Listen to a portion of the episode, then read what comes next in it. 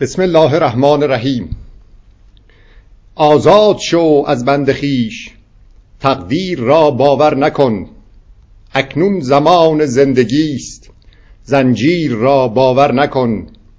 خود را ضعیف و کم ندان تنها در این عالم ندان. تو شاهکار خالقی تحقیر را باور نکن. خالق تو را شاد آفرید آزاد آزاد آفرید. پرواز کن تا آرزو. زنجیر را باور نکن. سلام و عرض ادب دارم خدمت دوستان عزیزم و تشکر می‌کنم از حضور شما در این سخنرانی live. امیدوارم که این سخنرانی باعث بشه که ما مفهوم واقعی زندگی را درک کنیم. این شعر زیبا از آقای مهدی جوینی بود که من بسیار لذت می‌برم و انرژی می‌گیرم ازش وقتی که می‌خوانم. خواهش می‌کنم اینجور اشعاری را شما هم از بر کنید با خودتان بخوانید که زندگی شیرین و زیبایی داشته باشید. چون که شما لایق این زندگی شیرین و زیبا هستید اگر مفهوم واقعی زندگی را بفهمید. اخیرا یکی از افرادی که با من در تماس هست و دارم بهش مشاوره میدم. خودم هم ازش مشاوره می‌گیرم.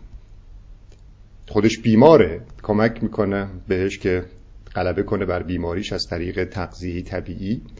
اما ایشان اهل مطالعه است و یک ذهن پویا و ذهن آگاهی داره و منم از مطالب ایشان استفاده می‌کنم.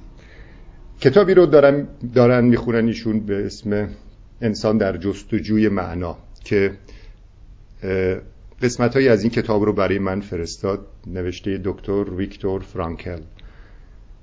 و ایشان ابداع کننده بحث معنا درمانیه یا لوگو تراپی و وقتی که این موضوع رو من باش آشنایی پیدا کردم. دیدم که کاری که ما هم داریم می‌کنیم توی انجمنهای تغذیه طبیعی توی ایران و جهان تنها ترویج تغذیه طبیعی خامگیاخواری نیست. ما اصلی ترین غذای انسان را کسب آگاهی می‌دانیم. این طبیعی ترین غذای انسانه. چرا؟ چون که غذای روح انسان آگاهیه. چون که روح انسان قسمت اصلی وجودشه. 98 درصد وجود ما روحه. دو درصد وجود ما جسمه. اما ما انسان ها وقتی که آگاه نیستیم بیشتر به فکر غذای جسم ما هستیم و غذای روح را فراموش می‌کنیم. اینو من همیشه توی سخنرانی ها میگم. ما اول بایستی به فکر غذای روح باشیم. وقتی که این بحث کتاب انسان در جستجوی معنا رو من دیدم و قسمت هایی رو ازش خودم شروع کردم به مطالعه. دیدم دکتر فرانکل در که توی اردوگاه های نازی ها تو جنگ جهانی دوم اسیر بود و نمی‌دونم حالا بعد از قبل از اینکه بره تو اردوگاه روان پزشک بود یا بعد از اینکه آمد بیرون روان پزشک شد. در صورت مهم نیست. به این مفهوم پی برد که ما بایستی به معنای زندگی برسیم و انسانی که معنای زندگی رو درک نکنه دچار درد و رنجه. توی اون اردوگاه نازیا وقتی که ایشان وارد شد یک لباسی رو بهش دادن لباس زندانی بود که مرده بود. اون شرایط را تحمل نکرده بود و فوت کرده بود. داخل این کتاب داخل این لباس یه جمله نوشته شده بود که اون زندانی توی تیک کاغذ برای خودش نوشته بود برای قوت قلبش که خدایت را با تمام قلبت با تمام روحت و با تمام قدرت دوست بدار. یعنی ببینید توی اون شرایط سخت این زندانی وصل بوده به چه انرژی برتری و با وجود با عشق به خداوند اون شرایط سخت زندان نازی ها رو تحمل می‌کرد. دکتر فرانکل هم لباس این زندانی رو میپوشه و این جمله کمکش می‌کنه که به این مفهوم پی ببره که انسان اگر به دنبال معنای واقعی زندگی باشه دیگه سختی ها و رنج ها رو تحمل نمی‌کنه. ما هم بایستی به دنبال مفهوم واقعی زندگی باشیم. یعنی چی؟ یعنی آگاه بشیم. یعنی روحمان را با غذای آگاهی آگاه کنیم. غذای اصلی انسان طبیعی ترین غذای انسان آگاهی این آگاهی انرژی به تو میده که این انرژی همون انرژیه که خداوند برای آفرینش کهکشان ها ازش استفاده کرد. این جمله رو توی سخنرانی ها میگم تکرارش هم می‌کنم. خداوند وقتی کهکشان ها را آفرید انرژیشو از کجا آورد؟ خورش سبزی خورد؟ کل پاچه خورد؟ سوسیس کالباس خورد؟ سس مایونز خورد؟ یک انرژی هایی هست تو این دنیا که فراتر از غذایی که ما داریم می‌خوریم. الان ما هممون میگیم غذا بخوریم که انرژی داشته باشیم. هیچ وقت نمیگیم یه کتاب بخوانیم که انرژی داشته باشیم. خواهش می‌کنم از شما عزیزانی که اینجا هستید. مخصوصا اونایی که بیمار و دردمندن. سخنرانی ما رو گوش کنید. این کتاب انسان در جستجوی معنای دکتر فرانکل هست. توی اینترنت می‌تونید بگردید پیدا کنید. تو سایت های کتاب های الکترونیک هست. کتاب کاغذیش هم هست نسخه چاپیش. حتما این کتاب رو بخوانید و بفهمید برای چی در رنج هستید. کارگردان این فیلم زندگی که خداوند عزیزه با این درد و رنج می‌خواد تو رشد کنی. اگر این را نفهمی احساس بدبختی می‌کنی و پوچی و میگی که من فقط اومدم تو این دنیا زج, دنیا زج بکشم و خداوندم ظالمه. در صورتی که خداوند عاشق ظالم نیست. تویی که این نقشی را که خداوند در این فیلم زندگی بهت داده رو درک نکردی. خداوند تو را دوست داره که بهت این نقش سخت را داده. کارگردان های خوب سختترین نقش را به بهترین هنرپیشه هاشان میدن. اگر تو توی این دنیا داری سختی می‌کشی بدان بهترین هنرپیشه خداوندی. قصه نخوری ها. خداوند دوست داره. هر کی در این بزم مقربتر است جام بلا بیشترش می‌دهند خداوند در وجود دیده که تواناییشو داری که بهت این شرایط سختو میده که ارزه خودتو به خدا نشان بدی. فکر کنم توی همین کتاب باشه. اینو من جای دیگه خوندم اما یادم هست که از همین کتاب بود پیامی بود که تو شبکه اجتماعی برام اومده بود که دو تا دو نفر رو در نظر بگیرید که هر دوشون کتک می‌خورن. یکیشون فکر می‌کنه که مثلا چون که بایستی اون افراد بد می‌خوان شکنجش بکنن و عذابش بدن دارن کتکش می‌زنن. یه فرد دیگه هم داره همون کتک ها رو می‌خوره اما میگه من فرزن ورزشکار رزمی هستم و بایستی این کتک ها رو بخورم که توی اون مسابقه که می‌خوام بدم قوی باشم. هر دوشون دارن کتک می‌خورن. اما این کتک کجا و آن کجا؟ دانه فلفل سیاه و خار محرویان سیاه. هر دو جان سوزند اما این کجا و آن کجا؟ دقیقا این کتک خوردن کجا که از سر بدبختی باشه و از احساس بکنی دارن شکنجت میدن و کتکت می‌زنن و اونا ظالمن؟ یا اینکه بگی که اینه که دارن منو کتک می‌زنن مربی هستن و می‌خوان کاری بکنن که من قوی بشم. و دیگه درد این کتک خوردن ها رو توی زمین مسابقه حس نکنم. پس ببینید بعضی وقتا توی شرایط زجر و شرایط درد قرار گرفتن باعث رشد تو میشه. بستگی داره که تو چطور این را ببینی؟ بستگی به مفهوم اون رنج و درد داره که چطور این رنج و درد را بپذیری. داستان پذیرشه. ما بایستی بپذیریم. هر چی که هست تو این دنیا.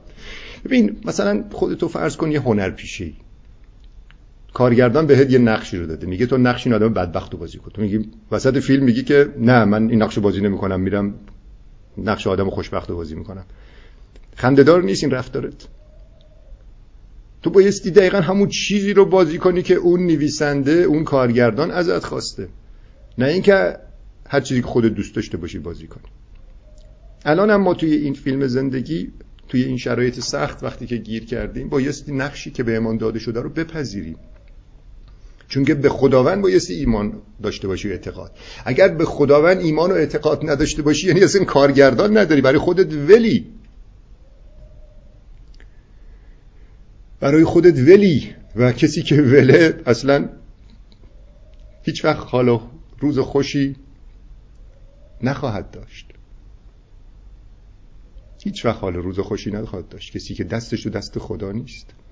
ببین خداوند همیشه دست ما رو توی دست خودش گرفته. ما این که به زور دست خدا رو از دست خودمان جدا می‌کنیم. وقتی که جدا کردی ولی. اما خداوند پس گردنت رو می‌گیره. تو خودت نمی‌خوای دست خدا رو بگیری اما خداوند نمی‌تونه تو رو ول کنه. خداوند همیشه با توه. تو سختترین شرایط تو بپذیر. بگو خدا این شرایط سخت و سر راه من گذاشته که من مثل اون ورزشکار رزمی این شرایط سخت منو قوی کنه که توی بازی اصلی زندگی که توی جاودانگی در کنار حضرت حق من لیاقت اینو داشته باشم که برنامه های جاودانه خداوند را پیش ببرم. اگر این کار رو نکنی می‌دونی چه بلایی سرت بیاد؟ یعنی اگر به خدا وصل نباشی نفهمی که فیلم زندگی چیه و تو چه نقشی داری. اون دیالوگاشو یاد نگیری. می‌دونی چه بلایی سرت میاد؟ داستان تو مثل داستان اون فرد میشه که مجازاتش قرار بود بکنن چون که گناه کرده بود. سه تا مجازات براش در نظر گرفته بودن. گفتن که یا بایستی صد ضربه شلاق بخوری یا بایستی سه کیلو پیاز بخوری یا بایستی صد سکه طلا بدی. اینم میشینه که انتخاب کنه از بین این مجازات ها خوردن پیازه رو انتخاب می‌کنه. میگه خب خوبه. یه چیزی به بدنم می‌رسه خاصیت داره. پیازم توی رژیم خامگیاخواری خیلی خاصیت داره. سیستم ایمنی رو تقویت می‌کنه. حتی ما به عنوان انسولین طبیعی هم می‌شناسیم. اینم میگه خب مثل همین رو شنیده بوده اون. میگه من پیازه رو می‌خورم. شروع می‌کنه به خوردن سه کیلو پیاز. پنج تا 6 تا ازش می‌خوره. میگه وای چقدر سخت. اصلا نمیشه خورد. چجوری میشه این سه کیلو پیاز خورد؟ وسطش پشیمان میشه. میگه نه منو شلاق بزنید چون که من حیف صد سکه طلا رو بدم. شروع می‌کنن شلاق زدنش. شلاقش که می‌زنن ده تا 20 تا شلاق می‌خوره قرار 100 تا شلاقش بزنن. میگه وای شلاق هم نزنی چقدر درد داره. بیاین این 100 تا سکه رو میدم. یعنی ببین غلط انتخاب می‌کنیم ما شرایط زندگی را. و این که این فردم غلط انتخاب کرده اون مجازاتاشو. و هر سه مجازات را هم چشید. هم پیازه رو خورد هم شلاقه رو خورد هم سکه طلا رو داد. دقیقا این داستان ماست اگر به خداوند وصل نباشیم. داستان ماست اگر به خداوند وصل نباشیم. چون که توی این دنیا در عذاب خواهیم بود و لیاقت خودمان را چون که به خداوند نشان ندادیم در جاودانگی هم جایگاه خوبی نخواهیم داشت. و خداوند چی به ما بده؟ که ما براش مدیریت کنیم. مثلا چطور شریکی از خداوند خواهیم بود؟ شریک بعد خداوند خواهیم بود. و خداوندم برنامه های اصلی و جاودانش رو در اختیار ما قرار نمیده. چون که لیاقت خودمان را به خداوند اثبات نکردیم. یعنی همونجا در عذابیم یعنی سکه رو دادیم. هم اینجا پیازه رو خوردیم و شلاقه رو خوردیم. این بازی بدیه. علتش چیه؟ علتش ناآگاهی ماست. درست بایستی انتخاب کنیم.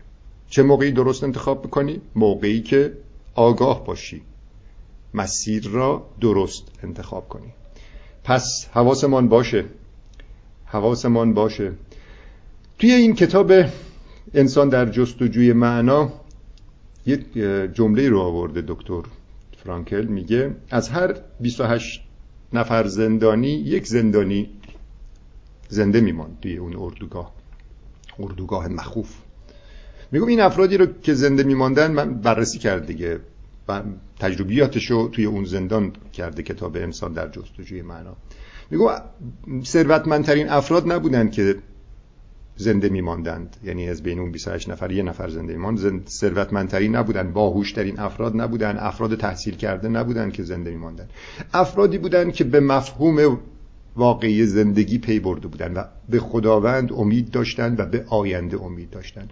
و با خودشان می‌گفتن که قسمت ما بوده که توی این شرایط بیایم و آزمایش بشیم. کتک بخوریم. که این کتک خوردن ما را قوی کند. و چون که به خداوند ایمان داشتن اعتماد کردن به خداوند گفتن این شرایط سخت بایستی باشه. حتما خداوند درست داره کارگردانی می‌کنه. ما بایستی هنرپیشه خوبی باشیم. و لیاقت خودمان را به خداوند نشان بدیم که خداوند ما رو انتخاب کنه برای فیلم های بزرگتر و بهتر. وقتی که تو شک داری به شرایطی که هستی یعنی چی؟ یعنی به خداوند شک داری. و کسی که به خداوند شک داشته باشه یعنی هیچ پایگاهی نداره. امروز با همون بیماری که این کتاب در جستجوی معنا رو به من معرفی کرد سارا خانوم هستن ایشان. قبل از اینکه این لایو رو برگزار کنم زنگ زد به من و بحث اینکه ما بایستی در جمع باشیم. اگر مردم نباشن وجود ما بیخوده داشتیم راجع به این موضوع بحث می‌کردیم که می‌خوام بحث بعدیمو مطرح کنم. که فرض کن تو تمام این دنیا مال تو. هر چی که توی این دنیاست تمام ثروت های دنیا مال تو. کهکشان ها هم مال تو. و هیچ کسی توی این دنیا وجود نداره. هیچ کس توی این دنیا وجود نداره جز خودت. آیا از داشتن این همه ثروت لذت می‌بری؟ نه. پس ما با وجود مردمه که از زندگی لذت می‌بریم. اگر مردم توی این دنیا نباشند لذتی وجود نداره. اصلا مفهومی برای زندگی وجود نداره. معنایی برای زندگی وجود نداره. پس قدر مردم اطرافت را بدان. این مردم حتی اونهایی که قراره حتی اونهایی که قرار تو را عذاب بدن با حرفشون با رفتارشون لازم وجودشان لازمه برای رشد تو. الان که اردوگاه های مخوف نازی ها که دیگه نیست که ما بخوایم بریم اونجا آزمایش بشیم و قوی بشیم و بیایم بیرون. مردمی که اطراف ما هستن حتی اون بدترین مردم نقش اون اردوگاه ها رو بازی می‌کنن. الان خیلی ها با من در تماس هستند و درد و بیمار دارن. درد و بیماری دارن.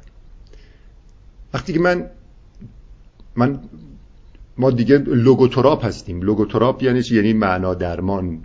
همین چیزی که آقای دکتر فرانکل تو کتابش گفته که ما توی انجمنهای تغذیه طبیعی گفتیم داریم لوگوتراپی می‌کنیم. من خودم نمی‌دونستم تا اینکه با این کتاب آشنا شدم. یعنی بایستی بری درون زندگی افراد که با تو مشاوره می‌خوای بهشون بدی ببینی چه مشکلی دارن. وقتی که نگاه می‌کنی می‌بینی این فرد پر از کینه است ذهنش. پر از حسادت پر از قضاوت. خب این کینه و حسادت و قضاوتی که اینو داره نابود می‌کنه.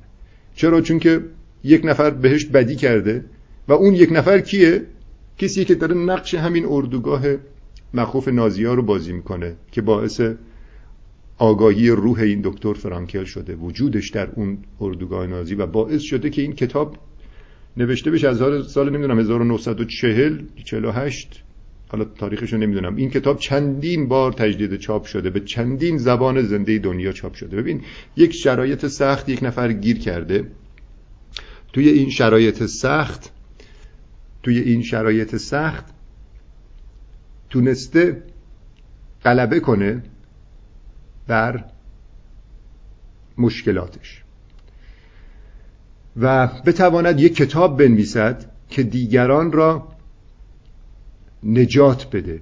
پس ما توی شرایط سخت قرار می‌گیریم با هدفی هست که توی این شرایط سخت قرار می‌گیریم. پس شرایط سخت اطراف ما مردم بدی که اطراف ما هستن اینم خواهش می‌کنم شکایت نکنید از وجودشان. بپذیرید وجودشان را و از وجودشان استفاده کنید برای رشد خودتان.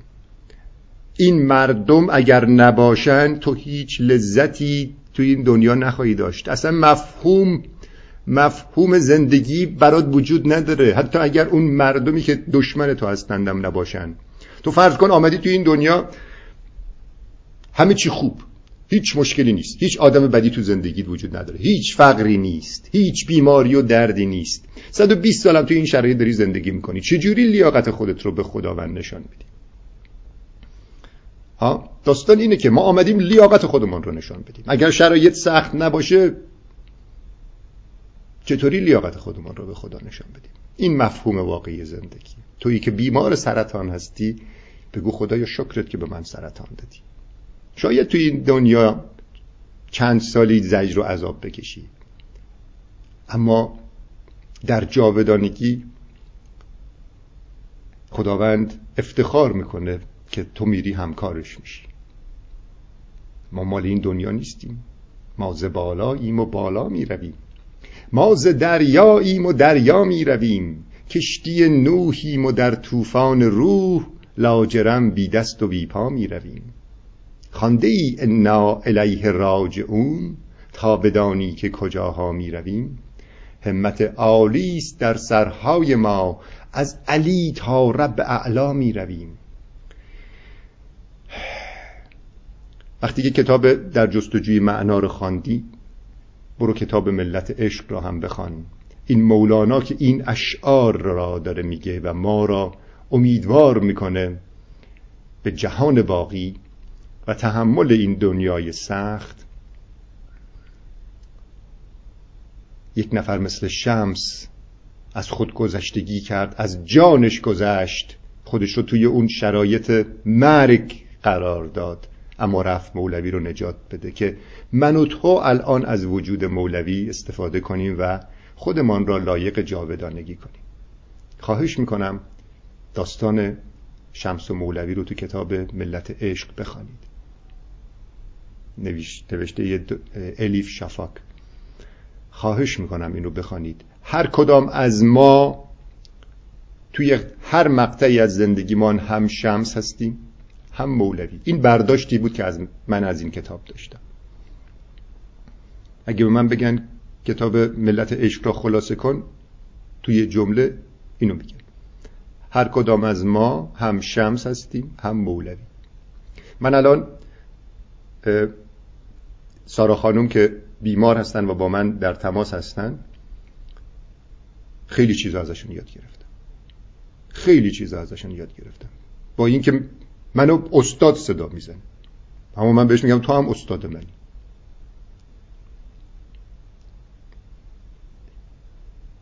شمس رفت که مولانا رو نجات بده.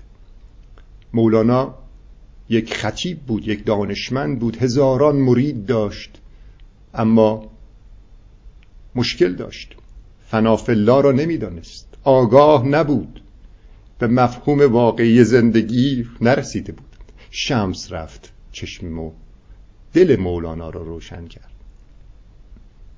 و مولانا شد مولانایی که ما الان با افتخار شعراشو می‌خوانیم و مسیر جاودانگی را برای ما مشخص کرد.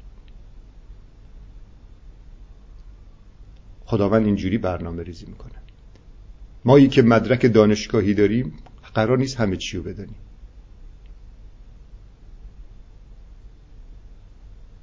همین کتاب در جستجوی معنا رو من شنیده بودم. اما دیگه وقت نداشتم من قصد مشغله دارم. دو تا جمله برام سارا خانوم که خودش بیماره گفت منو با یک دنیای دیگه آزاد آشنا کرد. یک قسمتی از اون نیمه تاریک وجودم روشن شد. کتاب نیمه تاریک وجود را هم بخوانید. ما هممون یک قسمتی از وجودمان تاریکه. در صورتی که یک انرژی بزرگ الهی در درونمان هست که انرژیش از بمب های اتمی که تا الان ساخته شده توی دنیا بیشتره. در وجود تو که خودت را کوچیک میدانی یک انرژی بزرگ الهی هست که همون انرژی که کهکشانها را آفریده اون انرژی را درک بکن بفهم و افتخار کن به داشتنش. تو شاهکار خالقی تحقیر را باور نکن.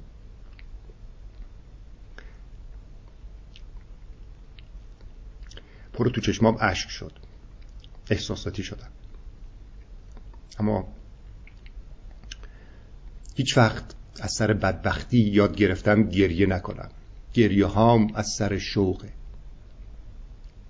گریه ها از سر شوق باید باشه. ما بدبخت نیستیم.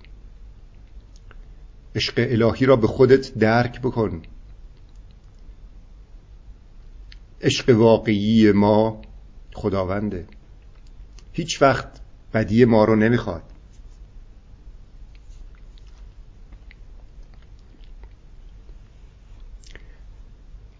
از سر بدبختی هیچ وقت گریه نکن. تو بدبخت نیستی چون که خدا در درونته. خدا در درونته. خداوندم هیچ وقت بدبختی تو رو نمی‌خواد.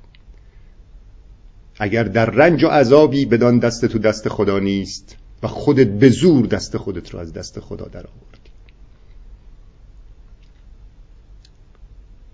اینایی که من دارم بهتان میگم بیت در مشک نیست که بگینا چرت پرت نخیر ما اثبات کردیم.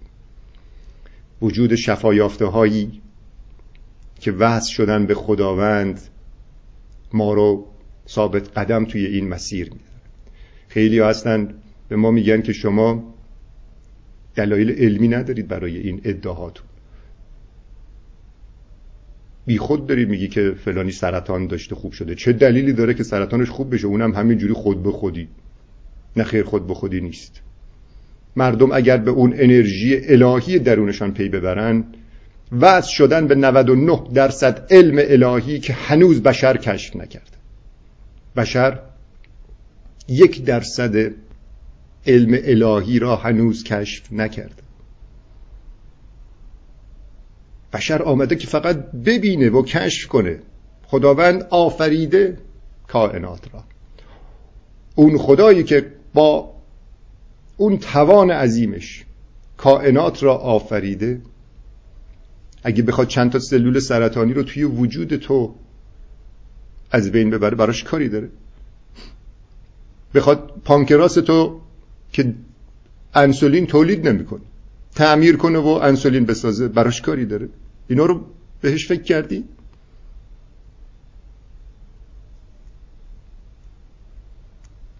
اگر بهش فکر نکردی بیچاره ای اشکال نداره. ما هم بیچاره بودیم. من الان شیش سال چشمم باز شد.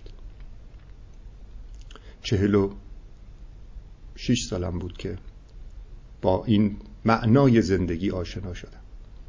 قبل از اونم فکر می‌کردم آدم مفیدی هستم. دقیقا مثل مولانا. اما شمس هایی آمدن سر راه من و مرا بیدار کردن. خانم جیران فرور. اولین پیام خامگیاخاری رو از ایشان شنیدم. تکمیل شد با وجود خانم مریم ببر حسینی استادم. و بعد اساتید دیگه کم کم وارد مسیرم شدن. دوستای عزیز. من اون موقع مدرک دانشگاهی داشتم دکتر بودم اما بی سواد بودم. چون که معنای واقعی زندگی را بلد نبودم. قرار نیست که هر کی مدرک دانشگاهی داشته باشه با سواد باشه. با سواد اونیه که مفهوم زندگی را فهمیده. با سواد اونیه که دستش تو دست خداست.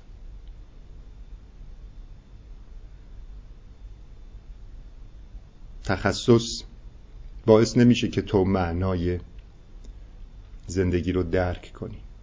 متخصص ریهی که خودش سیگار می‌کشه معنای زندگی را درک نکرده. در جستجوی معنا نبود فقط مدرک گرفت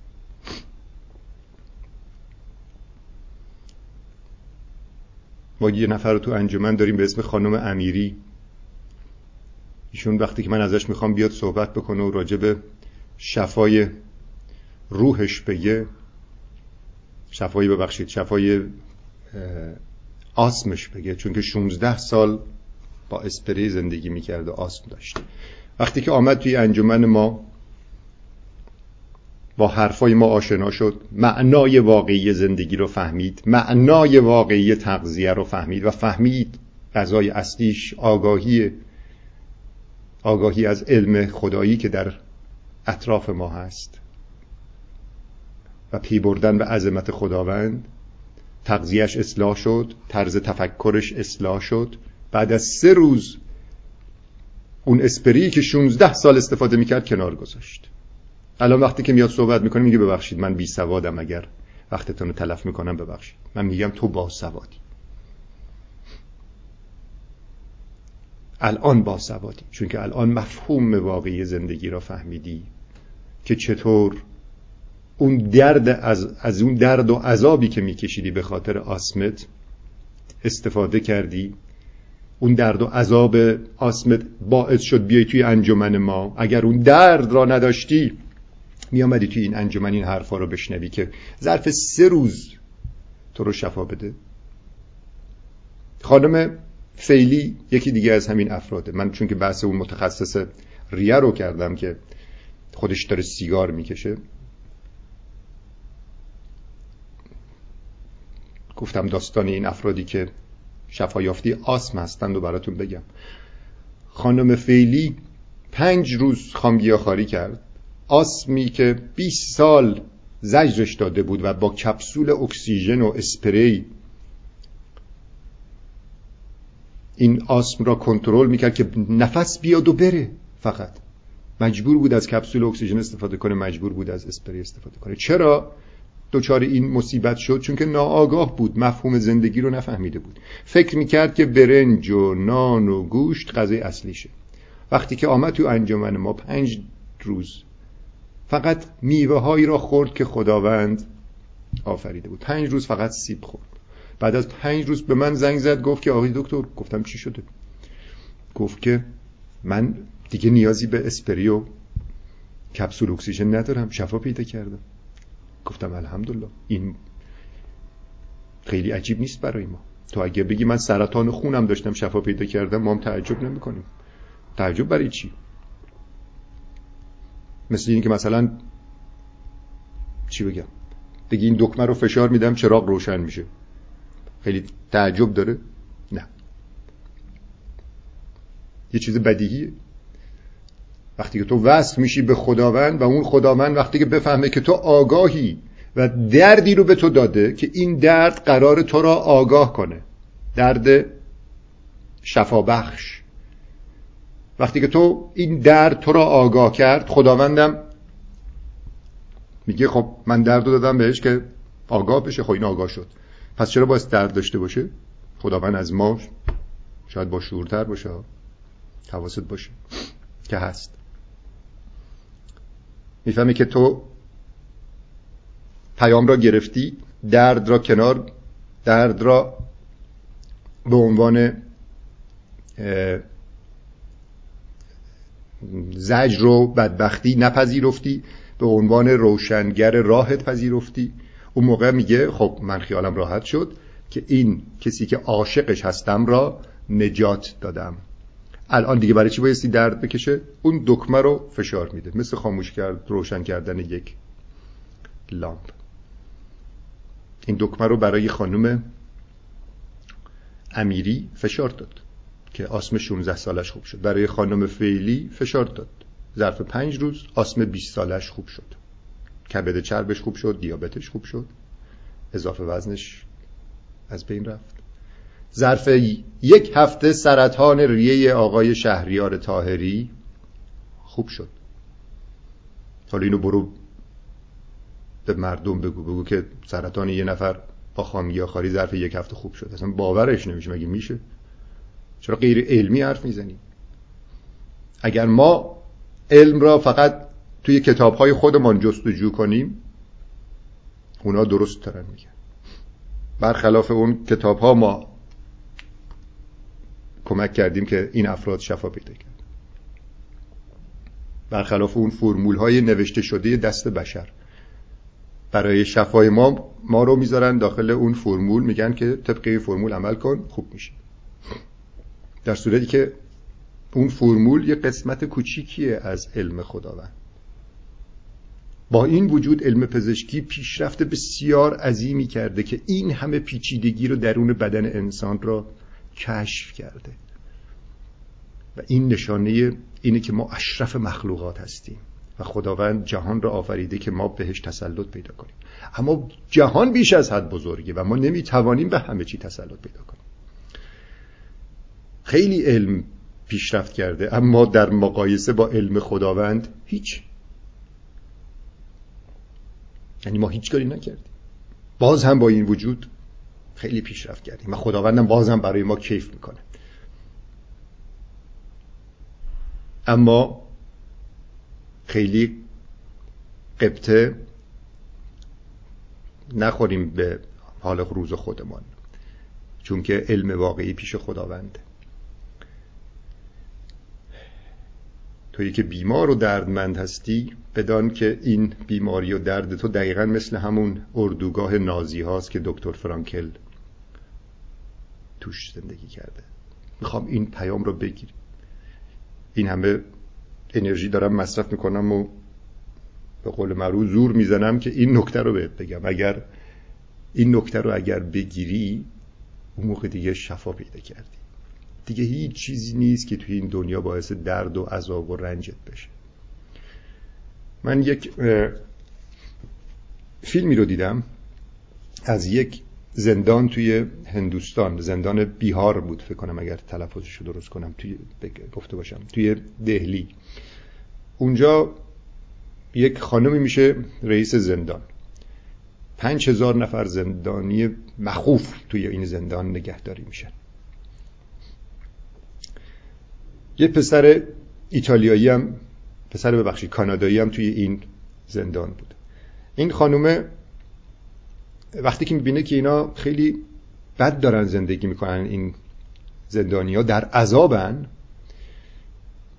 خانومم روشن فکر بود و فرزانه. میاد از استاد استادای مدیتیشن می‌خواد که بیاد این روز کمک بکنه به این زندانی ها اینا رو کمک بکنه به آرامش برسانن. چون که حتی اونایی هم که توی زندان ها هستند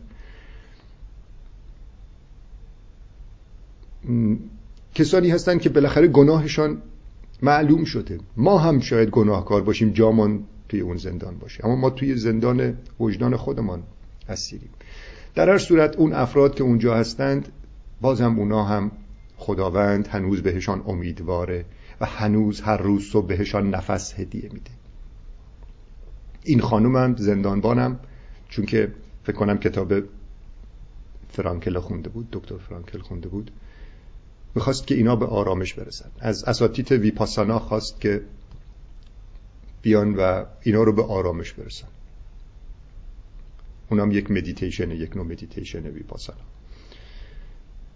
و آمدن دو مستقر شدن و یه دوره ده روزه برای بعضی از این زندانیا گذاشتن. گروه بندی کرده بود تو دوره های مختلف. قرار بود این دوره ده روزه رو بگذارن بعد از یه دوره با یکی از این زندانیا که همون پسر کانادایی بود که توی این زندان گیر کرده بود به خاطر حمل مواد مخدر صحبت کردن.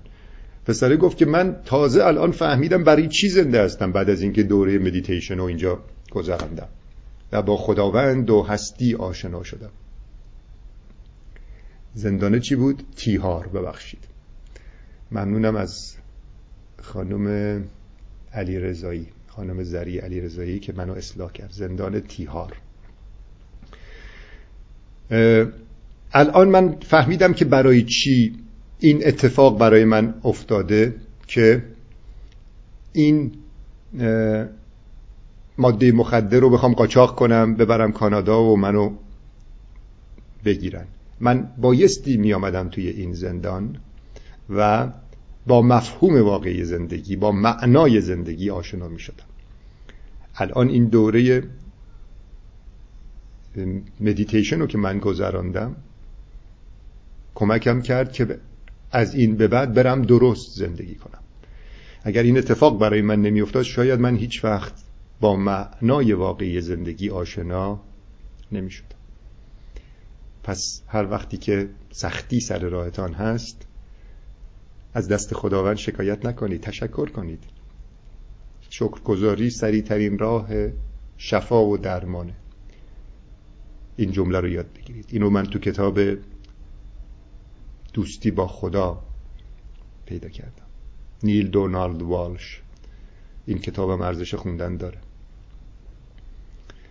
کتاب بخوان. کتاب بخوان. غذای روحت رو از کتاب بگیر. این ببین داستان دکتر فرانکل حالا ایشون زنده نیستن مال چند سال پیشه؟ هشتاد سال پیش هفتاد سال پیش. اما هنوز هست و من و تو داریم از نوشته های دکتر فرانکل استفاده می‌کنیم. مولوی هنوز هست حافظ هنوز هست سعدی هنوز هست. اینا با نوشته هاشان جاودانه شدن.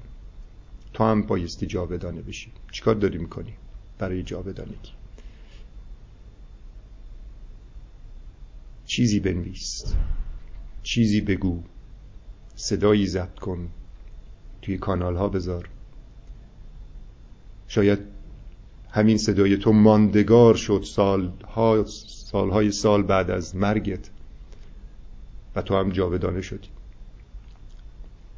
تو آمدی که خدایی کنی توی این دنیا. هرچی که صفت خداونده در وجود خودت بایستی جمع کنی. خداوند خالق و آفریننده است. تو چه آفریدی؟ چطوری خودت رو به خدا اثبات کردی؟ دکتر فرانکل یه کتاب نوشته الهاماتی که بهش شده. شرایطی که خداوند جلو راش گذاشت و تو زندان مخوف نازی ها نگهش داشت باعث شد که کتاب بنویسه. اگر دکتر فرانکل توی اون زندان نمی‌رفت هیچ وقت این کتاب انسان در جستجوی معنا رو نمینوشت. اون موقع هیچ وقت ما شاید درک نمی‌کردیم که لوگوتراپی چیه البته شاید کسان دیگه ای تو شرایط دیگه ای خداوندم قرارشان می‌دادن و شاید هم قرار داده و به این مفهوم رسیدن. اما بالاخره اینو من دارم بهتون میگم که هر شرایط سختی نتایج خوبی داره. اگر تو درک نکنی اون شرایط سخت باعث رنج و عذابت میشه. اما اگر درک کنی با لذت میپذیریدش.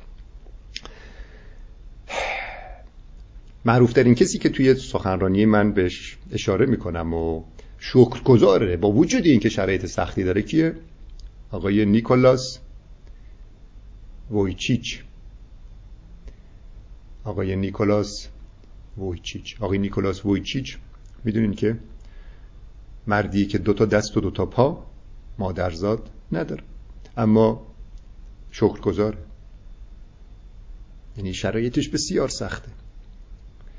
من و تو که دو تا دست و دو تا پا داریم شکرگزار نیستیم خیلی هم. شکرگزار نیستیم. و عذاب می‌کشیم. اگر شما شکرگزار باشید دیگه مثل آقای نیکولاس وویچیچ عذاب نمی‌کشید. کلامتان شفا بخش میشه. نیکولاس وویچیچ الان داره میگرده سراسر دنیا مردم را به خداوند و شکرگزاری دعوت می‌کنه. خودش میگه که مأموریت من توی این دنیا اینه. و ابزار مأموریت من چیه؟ نداشتن و دست و پا. ابزار مأموریت دکتر فرانکل چیه؟ قرار گرفتن توی زندان نازی ها ابزار تو چیه؟ همین درد و بیماری. همین زجری که داری می‌کشی.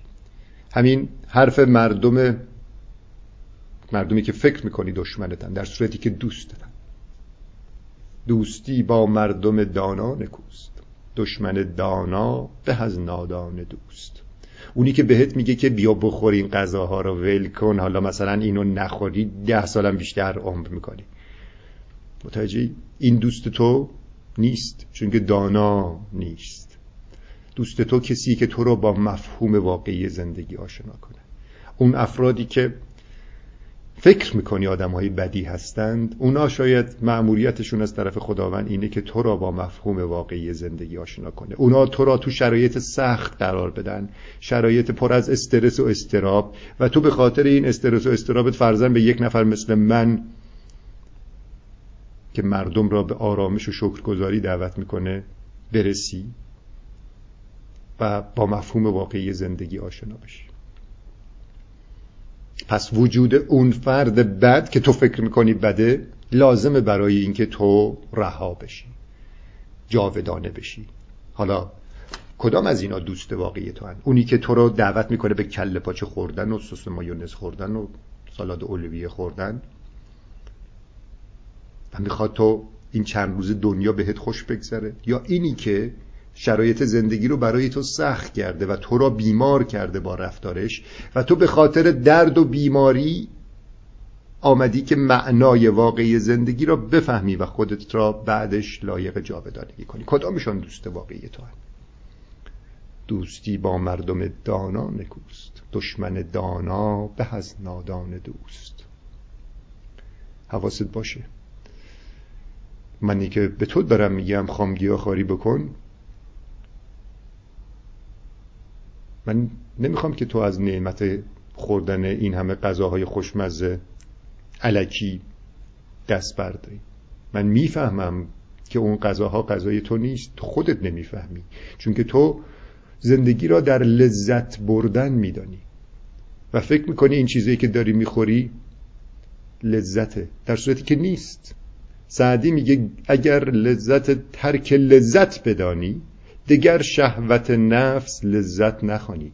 این چیزایی که تو فکر می‌کنی برات خوبه اینا شهوت نفسه. لذت واقعی نیست. لذت واقعی توی غذاهای طبیعیه. غذاهایی که خداوند طراحی کرده برای تو که سیستم ایمنی بدنت خوب کار بکنه و تو اسیر دست ویروس کرونا نشی. تو اشرف مخلوقاتی. تو از میلیاردها میلیارد سلول تشکیل شدی. فقط این مغزت صد میلیارد سلول عصبی داخلشه. درک بکن درک بکن. ویروس کرونا یک سلول یک یاخته تک سلولیه ببین چجوری تو را اسیر خودش کرده. که میلیاردها سلول نمی‌تونن از پس کرونا بر بیارن می‌دونی برای چی؟ برای اینکه تو قدر این سیستم هوشمند و با شعور تو که وصل به خداوند ندانستی. و ویروس کرونا معموره دقیقا مثل همون زندان نازی هاست که دکتر فرانکل توش رشد کرده. و این ویروس آمده که تو را آگاه کنه. آگاه شو. آگاه شو تا آزاد بشی. آزاد شو از بند خیش این منیت توه که تو رو چسبانده به مزه برنج و نان و گوشت و نمک و قند و سس مایونز. این منیت تو بایستی بشکنیتش که رها بشی. اکنون زمان زندگی است. بایستی رها بشی. رها شو. نردبان این جهان ما و منیست عاقبت این نردبان افتادنی است. لاجرم هر کس که بالاتر نشست استخوانش سخت در خواهد شکست. اگه بگی که من اینو بخورم لذت ببرم. اونو بخورم لذت ببرم. این کارو بکنم لذت ببرم. این لذت ها فانی لذت فانی به درد کسی که ذاتن باقی و جاودان است نمی‌خوره. لذت ببر.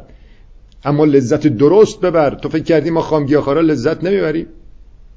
خیلی هستن فکر می‌کنن مشروب بخورن مست می‌کنن و حالشان خوب میشه و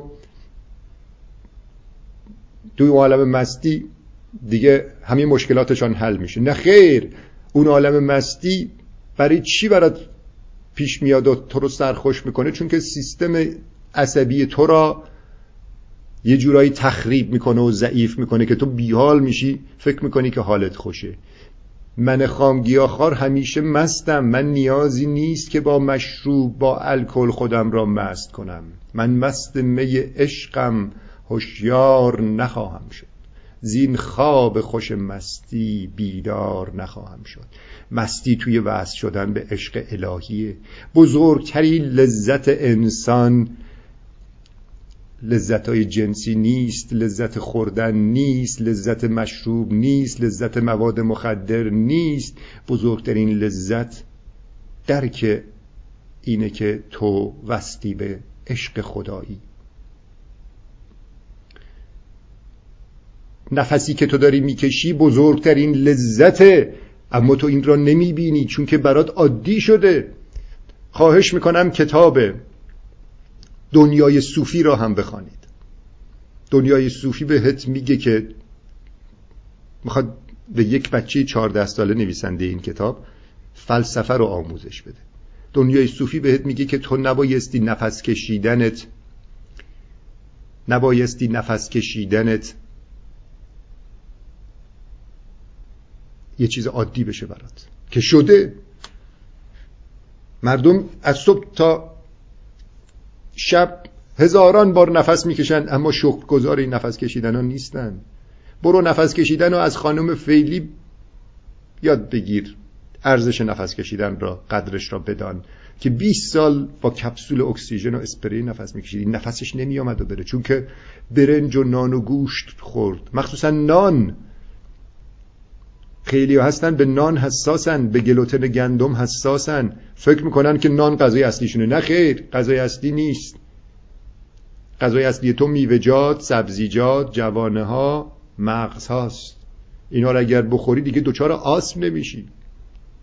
اینا رو تو بایستی درک بکنی. لذت واقعی توی آگاهانه زندگی کردنه. اگر تو آگاه نباشی زجر می‌کشی. و خداوندم برای اینکه تو رو آگاه بکنه توی شرایط سخت کمکت می‌کنه که قرار بگیری. و اگر این شرایط سخت رو آگاه نکنه داستان اون یاروه که گفتم بهتان. هم شلاقه رو خورد هم پیازه رو خورد هم سکه رو داد. و این افراد افراد بیچاره ای هستند.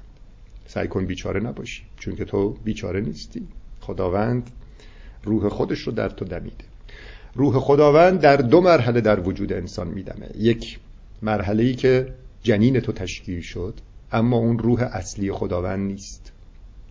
چون که فرزن یه نفر از 20 سال دچار مشکلات روحی روانی زندگی می‌کنه. خب این فرد آگاه نیست. اما روح خدا درش هست. نفس می‌کشه راه میره. حتی سیستم بدنش ممکن است تو هم بهتر باشه. اما هنوز روح خدا در درونش نیست. چون که آگاه نیست. روح خدا موقعی در درون تو میدمه که معنای واقعی زندگی را فهمیده باشی. من 46 سال زندگی کردم. و مدرک دکترا گرفتم.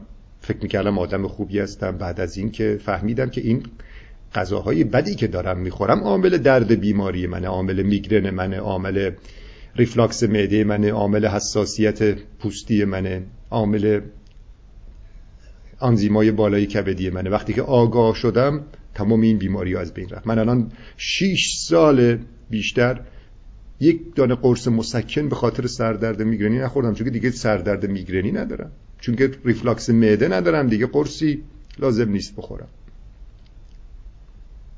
چون که تمام این داروها که ما نیاز داریم که حالمان خوب بشه بدن خودمان میسازتش. بقرات میگه به پزشکاه پزشکایی که قرار بود تربیت کنه سه هزار سال پیش.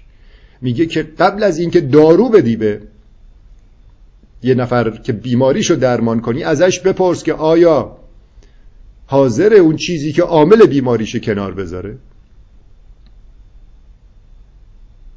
تو هم بدان که چه چیزی عامل بیماریته. اگر درد می‌کشی بدان عامل بیماری و عامل درد اینه که معنای واقعی زندگی را نفهمیدی. معنای واقعی زندگی را نفهمیدی. بفهم. این یعنی شفا. تا آمدی اینجا که روحت را نجات بدی. روحت با چی نجات داده میشه؟ با آگاهی.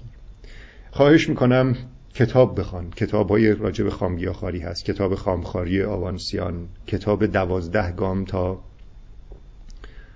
خامگیاخاری که خانم ندیم ترجمهش کرده. کتاب بسیار عالیه. من خودم هم کتاب نخود برتر از گوشت رو نوشتم. الان اینجا بعضی از دوستا گفتن که اینو از کجا تهیه بکنیم. حالا برنامه دارم که چاپ دومش هم به شکل کاغذی بدم بیرون. اما نسخه الکترونیکش هست توی سایت تاقچه. برید تو سایت تاقچه اپلیکیشنش رو نصب کنید. داخل سایت سایت تاقچه اپلیکیشن سایت تاقچه سرچ کنید. کتاب نخود برتر از گوشت. اون کتاب رو اونجا خریداری می‌کنید و رو گوشیتان همیشه هست. بخوانید. خیلی ها میگن که ما حوصله نداریم روی گوشی بخوانیم. کتابشو می‌خوایم. اون کتاب وقتی که چاپ میشه درخت ها بریده میشه. کلی مواد شیمیایی واسه استفاده بشه. بهترینش همین نسخه الکترونیکه. تویی که از صبح تا شب توی شبکه های اجتماعی هستی چت می‌کنی داری می‌خوانی. خب حالا این کتاب ها رو هم بگیر بخوان که محیط زیست را هم آلوده نکنی. آخر سخنرانیمه.